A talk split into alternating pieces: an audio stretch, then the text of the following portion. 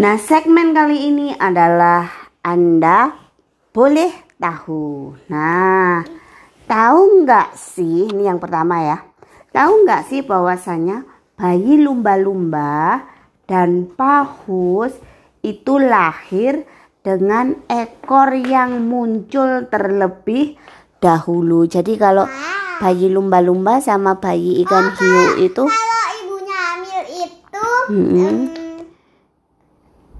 perutnya tenang hari ini. iya, jadi Anda maksudnya kayak gini.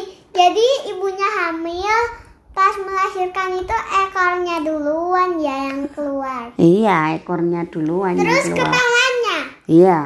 Jadi ekornya duluan Diam, kelihatan, diam. baru kepalanya. Diam, soalnya ini lautnya harus tenang. Hmm. Mm-mm. Itu. Hmm. Terus yang kedua, Iya. Nah. kenapa? iya. Sebentar. Yang kedua, yang kedua.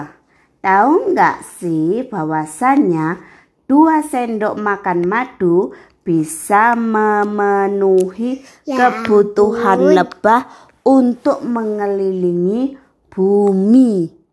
Jadi lebah Aku itu tanya. Eh. Tunggu. ya tanya oh.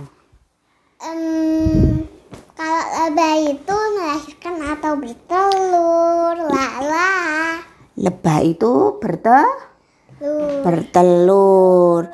Nah di cerita ini di eh, di exploit ini bahwasanya lebah itu butuh hanya dua sendok madu untuk mengelilingi dunia. Kalau Kak Kia mengelilingi dunia butuh apa?